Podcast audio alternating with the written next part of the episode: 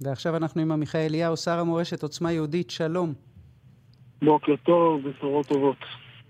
ואתה מזדרז לצייץ אתמול, מיד אחרי ההצהרה הזאת של גלנט, כותב לשר הביטחון, לצערי הדרך שאתה מוביל אינה מובילה אל ההישג הנדרש, היא יותר מתכתבת עם הרוח הפרוגרסיבית חסרת העומק.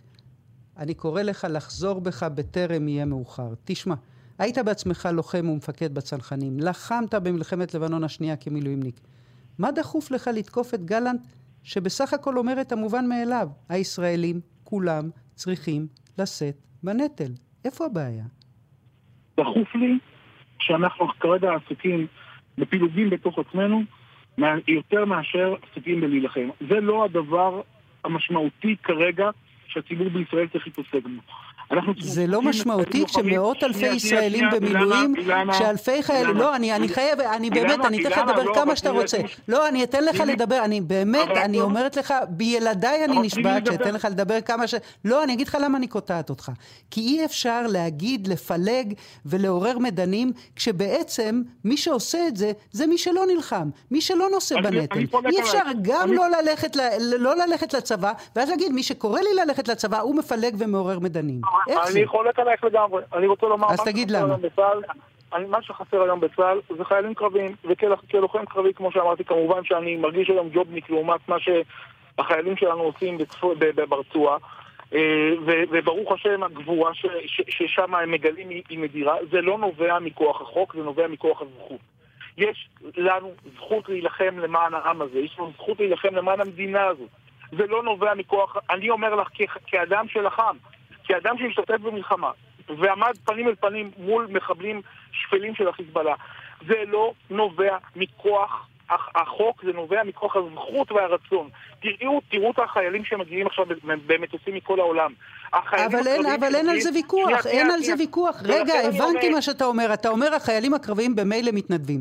אז אני רוצה לשאול אותך, כשצה"ל מודיע שהוא מקדים את גיוסם של כ-850 בני מכינות ושנות שירות בגלל שצריך באיזשהו אופן להתמודד עם מחסור בכוח אדם כדי להקטין את הפגיעה.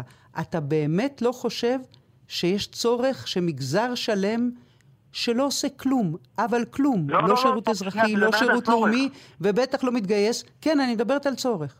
לא, לא, לא, לא, אנחנו צריכים לחלק את הדיון. יש פה צורך, גם אני רואה צורך, וגם אני קורא לציבור החרדי, אני חושב שזה גם פספוס. פספוס לא להיות חלק מהזכות הגדולה הזו להילחם על המדינה שחיכינו אבל, אבל מה לעשות שהם רוצים להמשיך לפספס? לא, אז מה אני שואלת, אז מה לעשות שהם רוצים להמשיך לפספס? אבל אילנה, את לא נותנת לי להשלים משפט. אני מתה שתשלים משפט. יופי, אני שמח. הצורך ודאי קיים, אבל אני שואל מהי הדרך? האם הדרך היא לעשות את זה בכפייה, או הדרך היא בלעורר מוטיבציה? היא בללמד על הזכות. ואני חושב שעד 2013 אנחנו ראינו מגמה של עלייה. עלייה במעורבות של הציבור החרדי, בהתגייסות לצה"ל, בהתגייסות לחובות האזרחיות. אנחנו יודעים את הפריחה הגדולה שהייתה בארגונים האזרחיים של הציבור החרדי, שהם תורמים לכלל הציבור ולא רק לציבור החרדי. ואז ב-2013 יש ברית קיצוניים, ברית קנאים, בין הקיצוניים בתוך החברה החרדית שלא אוהבים את ההשתלבות הזאת, לבין הפרוגרסיביים בציבור החילוני. הפרוגרסיביים הציבור... בציבור החילוני הם אחראים לזה ש-66 אלף מקבלי פטור לא משרתים, הם אחראים לזה שרק 1,260 חרדים מתגייסים כל שנה, הם אחראים כן, לזה כן. שרק שלושה וחצי אחוזים מהחרדים משרתים בפועל? שנייה, החילונים, הפרוגרסיביים, שוב הם אחראים. מי האחראים? ההומואים, הנשים, הטנקיסטיות, הלוחמות, לא. הן אחראיות לחרדים שלא מתגייסים? איך קשור פרוגרסיביים לפה? הפרוגרסיביים זה אנשים כמו יאיר לפיד, שאני לא יודע איפה הוא שירת, בלהקת הנחל, או בעיתון במחנה, או במה שהוא סיפר שהוא נפצע בחיזבאללה. זה אנשים שנהנים מהמריבה עם הציבור החרדי. ואני, ואני אומר, הייתה מגמת עלייה, הייתה מגמת של השתלבות. אני מכיר בצורך, אני חושב שזה חשוב שהם יתגייסו, אבל הדרך, אילנה, הדרך היא החשובה פה. האם אנחנו רוצים מאבק? הרי את יודעת היטב כמוני, וכל מי שעושה את הקמפיין הזה יודע היטב שאין שום אפשרות לגייס את הציבור הזה בכפייה. מה רוצים פה? רוצים לעורר מדנים, רוצים... אבל לא, לפני שאתה חוזר ללעורר מדנים, כי אני אומר לך, אין דבר שיותר מרגיז, אין דבר שיותר מרגיז מלהגיד שציבור שלא משרת, צעירים חרדים שהולכים לישיבה או לא הולכים לישיבה, ואיש מהם, כמעט איש מהם, לא משלם את המחירים שמאות אלפי ישראלים. הילדים שלנו, החברים של הילדים שלנו, השכנים שלנו, קרובי המשפחה שלנו, משלמים גם בדם היום ברצועה, ואז להגיד שמי שקורא להם להתגייס הוא שמעורר מדנים? אני אשאל את זה אחרת. כן. אתה רואה. נכונות? כן. אתה, אני אשאל את זה אחרת. אתה אומר לא בכפייה. אומרים לך אחיך החרדים, לא ילך בשום דרך. לא בכפייה אבל... ולא בהסכמה, לא נתגייס, הם אומרים את זה. קודם כל אני חושב, אני, אני לפחות שומע גם בנסיעות וגם בשיחות שלי, ואני עושה המון המון המון שיחות עם הציבור החרדי על הנושא הזה. יש שם תנועה ענקית שרוצה להתגייס ורוצה להשתלב, הם באמת נמצאים באיזושהי מורכבות. וכל פעם שאנחנו, בעיניי, בטיפשות או בכאב לב או בכוונת זדון, מעלים את הנושא הזה בצורה לא חכמה, אנחנו משיגים את הדבר הזה לאחור, ואני כן רוצה שהם ישתלבו. ואני כן רוצה שהם ישרתו בקרבי, לא רק הם. אני חושב שיש הרבה מאוד ציבורים בישראל שלא משרתים. אני אומר, חברים, בואו נעשה את הדברים בשכל. ידענו להסתכל על האויבים שלנו בעין טובה. היו אנשים, אותם אנשים שעכשיו מטיפים לציבור החרדי, ידעו להסתכל, סליחה שאני אומר, משווה בכלל, את ערפאת להסתכל עליו בעין טובה. אתם לא יכולים להסתכל על החרדים בעין טובה. אתם לא יכולים להסתכל על תהליך שהם עושים כדי להתערות בחברה הישראלית בעין טובה. אז אני, אז אני, אז אני אצטט לך, אני אצטט לך מישהו שאתה לא חושד בו.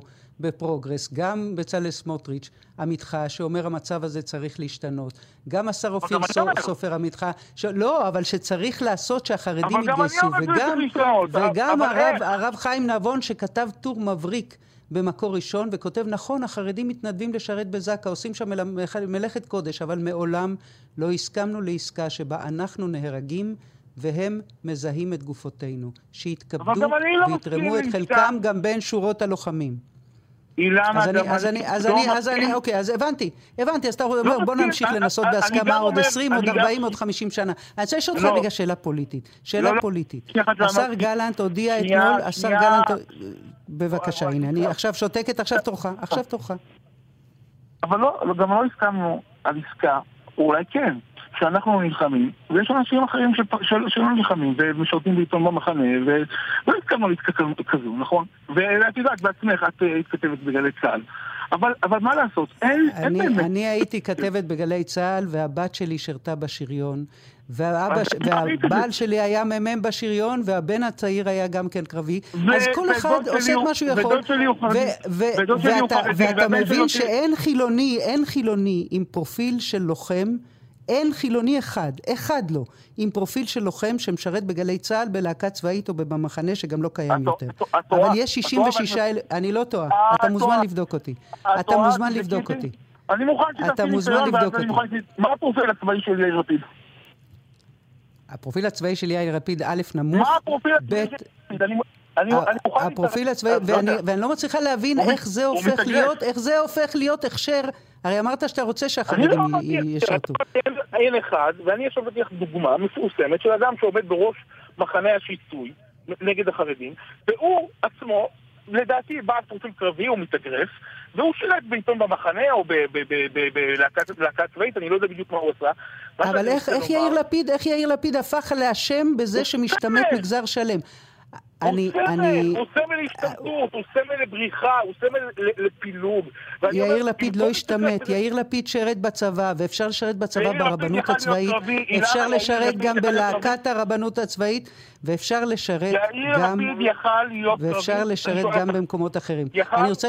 לא, אני חושבת שלא, אבל אני, אבל אני, אה, אוקיי. אני רוצה להמשיך רגע לשדה הפוליטי. אני חושבת, אני, אתה יודע, אנחנו מוזמנים שנינו לבדוק איתו. אני חוזרת כן. רגע לשדה הפוליטי. אתה חושב שהמהלך של יואב גלנט מאתמול נועד לקצר את ימיה של הממשלה? כלומר, המהלך שבו הוא נותן בעצם למחנה הממלכתי זכות וטו, ואם הם לא יסכימו לנוסח, רק שנסביר למאזינים, אם הם לא יסכימו לנוסח מוסכם וחדש ואחר של חוק הגיוס, לא יהיה חוק חדש, ויכול להיות שהחרדים יפרשו? אני אגיד לך את האמת, אה, לא מתעסק בזה, זאת אומרת, זה, זה ברור לי ש, שחלק מהפרייה לחרדים אה, אה, להתגייס היא נובעת היא נובעת מכאב גדול. אני, אני לא נכנס עכשיו לשיקולים, ל, ל, ל, הייתי, הלכתי שבוע שעבר לכותל, ניגשה אליי אה, אישה שבאה להתפלל על בעלה שנמצא כבר ארבעה חודשים אה, בלחימה, סמג"ד, ובכתה, ממש בכתה על זה שהיא לא ראתה את בעלה ארבעה חודשים. יש אנשים שלא לא, לא לוקחים בהם. אני חושב שהקריאה הזו קריאה אמיתית, היא לא קריאה... זאת אומרת, המקום שממנו הצורך, כמו שהגדרת את זה, הוא צורך אמיתי. ולכן, האם עכשיו אנחנו נכנסים לאיזשהו משחק פוליטי? אני לא רוצה להיכנס לזה, אני רוצה לדון בשאלה ברמה לא. אבל אה, דנו בשאלה, דנו בשאלה, ויכול להיות שיש יותר מאדם אחד שיחלוק על עמדתך בשאלה הזאת, אבל אתה בכל זאת שר בממשלה, חבר עוצמה יהודית, אתה רואה את גלנט מוביל את היוזמה הזאת מאתמול, אתה רואה את גלנט מוביל את היוזמה להפקיע מהשר בן גביר, עמיתך, למפלגת עוצמה יהודית, את היכולת לאסור על ערבים ישראלים עלייה להר הבית, גלנט במובן מסוים מסמן את עצמו במקום אחר בממשלה הזאת? תשאלו את הפרשנים הפוליטיים שלכם, מה אתם שואלים אותי בדברים האלה? לא, אני שואלת לא, אותך אם אתה שבע רצון, אם אתה שבע רצון לא, מהמקום שמשאיר שר הביטחון לשר בן גביר בממשלה. אני לא שבע רצון, אני חושב שיואב גלנט אה, לא, לא נמצא בכיוון הנכון, יש לו הרבה זכויות בניהול המלחמה הזו, ויש לו גם הרבה חובות, והוא עושה הרבה דברים שאני לא מסכים איתם, לא הסכמתי איתם לפני כן בזלזול שלו אה, בצעקה שלנו לפגוע בחמאס או לעשות חיסולים ממוקדים, ואני לא מסכים איתו בהתנהלות, בחלק מההתנהלות שהוא עושה עכשיו ביהודה ושומרון, במעצרים המנהליים חסרי הפשר, אבל מצד שני יש בו גם הרבה דברים שאני מעריך. את יודעת, העולם מורכב, הוא לא שטחי, הוא לא שחור לבן כמו שנוהגים אה, נכון. אה, לציית בטוויטר. ולכן במורכבות הזו אני מעדיף כרגע, אני מעריך, יש דברים שאני מעריך בו, יש דברים שאני מבקר, ואני מקווה... ומעדיף כרגע, שזה... ומעדיף כרגע את שלמות הממשלה על פני טיפוס על בריקדות, ו- זה מה שאתה אומר. ומעדיף, ומעדיף כרגע את השלמות של עם ישראל, של המדינה, מאשר שלמות הממשלה היא פועל יוצא של משהו מסוים, ולא המטרה, המטרה היא בסופו של דבר הניצחון שלנו, והאחדות שלנו כרגע בדרך לניצחון, זו המטרה. שר המורשת עמיחי אליהו, עוצמה יהודית, תודה רבה שהיית איתנו הבוקר.